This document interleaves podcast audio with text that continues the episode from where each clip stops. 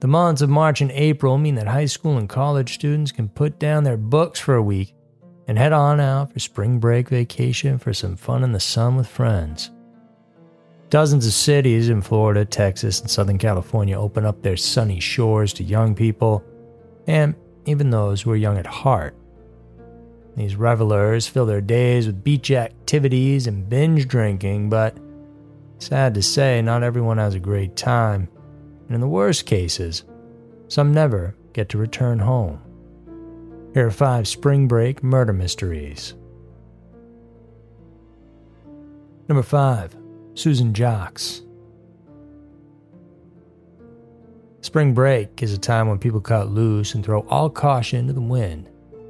Susan Jocks and nine of her high school friends arrived in Fort Lauderdale, Florida, all primed to play and party. Weeks after, however, everyone returned home except Susan and this is her tragic story. It all began on Easter of April 1986 when Jocks and her nine friends bid their goodbyes to their folks in Trumbull, Connecticut, headed for their destination, Florida.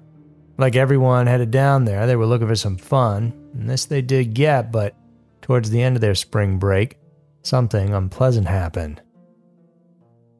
As stated in the reports, the high school senior left the hotel room during the night. The girl's friends heard her plans of going for a walk alone on the beach, probably just unwind. However, others believe she might have been meeting with other spring breakers at another motel. And this would be the last time that Susan was seen alive because after three days, police found her floating lifeless in a canal about 35 miles away from where they had stayed. Unfortunately, the victim's body was already in a rapidly decomposing state, hindering medical examiners in determining the cause of her death. The investigation followed, but the sparse evidence made it hard to link any suspect to her disappearance and murder. They did question several individuals who checked out of their motels around the same time the crime happened, but each was let go due to lack of apparent evidence that could actually link them to the case. Police also couldn't find any motive to the crime, considering that she was found still wearing her expensive jewelry. Moreover, experts couldn't ascertain if she was actually sexually assaulted. Despite the urging of authorities, no witnesses have come forward. Local law enforcement said that their best hope of solving Susan's death would be a confession from the perpetrator. Almost 40 years have gone by, and no one has come forward yet to admit the crime. Perhaps in time they will, or this may just remain another mystery. Number 4. Cliff Hibbert Jr. and Kenneth Patterson. The world was an oyster for the young man named Cliff Hibbert Jr. Academically inclined and an overachiever to boot, but unfortunately, Cliff never got to accomplish what he wanted. This story all began on March 27th of 2008. Hibbert was in his hometown in Santa Monica, California. The 22 had just arrived there from California State University in Northridge, where he studied and was about to complete his degree in business law. With months to go before his graduation, the young man couldn't be more excited to take his well deserved spring break and so on that night, Cliff told his mom he'd be going out with a friend named Kenneth Patterson, as well as two others. He said his goodbye, which unknowingly turned out to be his last. Him and his companions then got inside one of their friend's brand new BMWs. The young men then drove to an apartment complex at the 4200 block of Figueroa Street in South LA wasn't really known if the quartet knew for a fact that this neighborhood was infamous for illegal drug trade as well as gang related violence at the time. Regardless, though, they went on with their plans. Two of them dropped off Hibbert and Patterson and drove around the corner to park the car. It was already past midnight when all of a sudden multiple gunshots tore through the silence of the night. Police were called, and respondents said that they found the lawyer to be and his partner with shots in the head. They were pronounced dead at the scene. An investigation was conducted, but all authorities could say was that Hibbert and Patterson could have been victims of a robbery related homicide. Despite their initial findings, they could never bring in a single suspect into the crime. No evidence was found, there was no surveillance videos, no fingerprints, or even a witness who came forward. Local authorities said potential witnesses might have held themselves back for fears of retaliation. A $75,000 bounty was put up for any information that could lead to an arrest, but so far, 12 years have passed and the reward remains unclaimed. Meanwhile, families, loved ones, and friends were left with a harrowing thought over who could have ended the lives of these two innocent and promising young men. Number 3. Sarah Ottens. While most of the cases we feature in this episode points to individuals going to spring breaks, Sarah Otten's story is entirely different. The outcome, though, was similarly tragic. Ottens, a native of Morrison, Illinois, went to the University of Iowa to pursue her dream of becoming a nurse. Sweet, attractive, and funny, the 20 year old was most of all an achiever in her class. She also was a dedicated family woman, so much so that in March of 1973, she decided not to join her friends on their spring break trip to Florida. Instead, she took up some waitressing gig at a nearby cafe at the University Hospital School, where she also worked as a part time nurse trainee. She also planned to visit her family back in Illinois later on that week. However, something tragic happened. Just before midnight on March 13th of 1973, the aspiring healthcare giver was found dead in room 429 of Reno Hall, a co-ed dormitory inside the university. When responders arrived, they saw the young woman lying partially naked on the floor under a clean bed sheet with her own clothes strewn around the room. An autopsy revealed she died of suffocation, judging from the severely swollen neck as well as injuries. Upon further inspection, they also found marks suggesting she was brutally struck on the face and chest with a broom that was found lying nearby. Interestingly, police said that the attacker had washed the victim's face and hair, which then left bloody water in the room's sink. Even more intriguing was the fact that authorities couldn't confirm if Otten was sexually assaulted or not.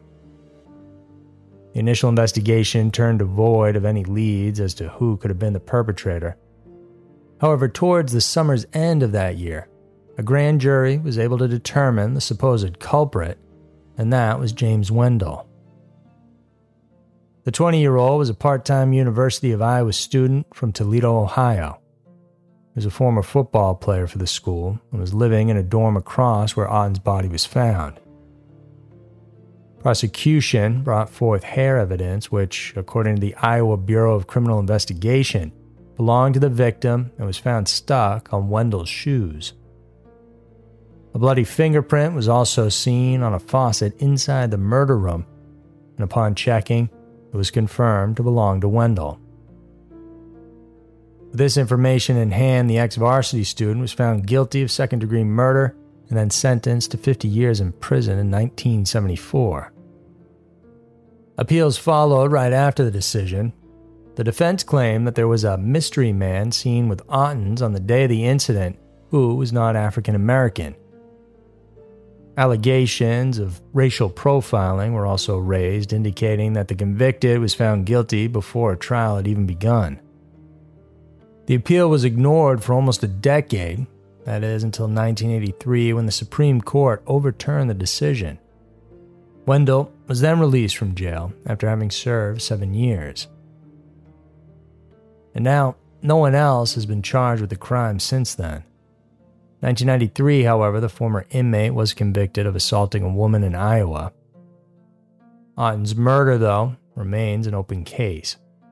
Authorities are now hoping that new forensic technology could help shed new light on the DNA evidence recovered from the scene. Perhaps then, they'll finally be able to know who actually did it. Number 2. Kim Vaccaro and Lisa Eisman. The thing about being young is you always yearn for thrill and excitement, sometimes even at the expense of safety. University students Kim Vaccaro and Lisa Eisman were no different. However, unlike those who survived and lived to tell the tale of their exploits, these two didn't. The girls, both 20 years old, were roommates at the State University College in Buffalo, New York. Vaccaro, who hailed from Poughkeepsie, was studying to be a social worker. Eisman, on the other hand, was majoring in special education. In March of 1985, the two young women decided to take their spring break down in Fort Lauderdale, Florida. But unlike the others, who would prefer to do the usual, the pair planned on going on vacation by hitchhiking there. To up the stakes, the friends didn't even think of informing their families about this plan. They did, however, tell a couple of friends. With no one to stop them, Kim and Lisa finally departed on March 29th. They were last seen climbing into a tractor trailer truck on the first leg of their long journey to Fort Lauderdale. On March 30th, they sent a postcard that had been mailed from a town near the Virginia border to a common friend.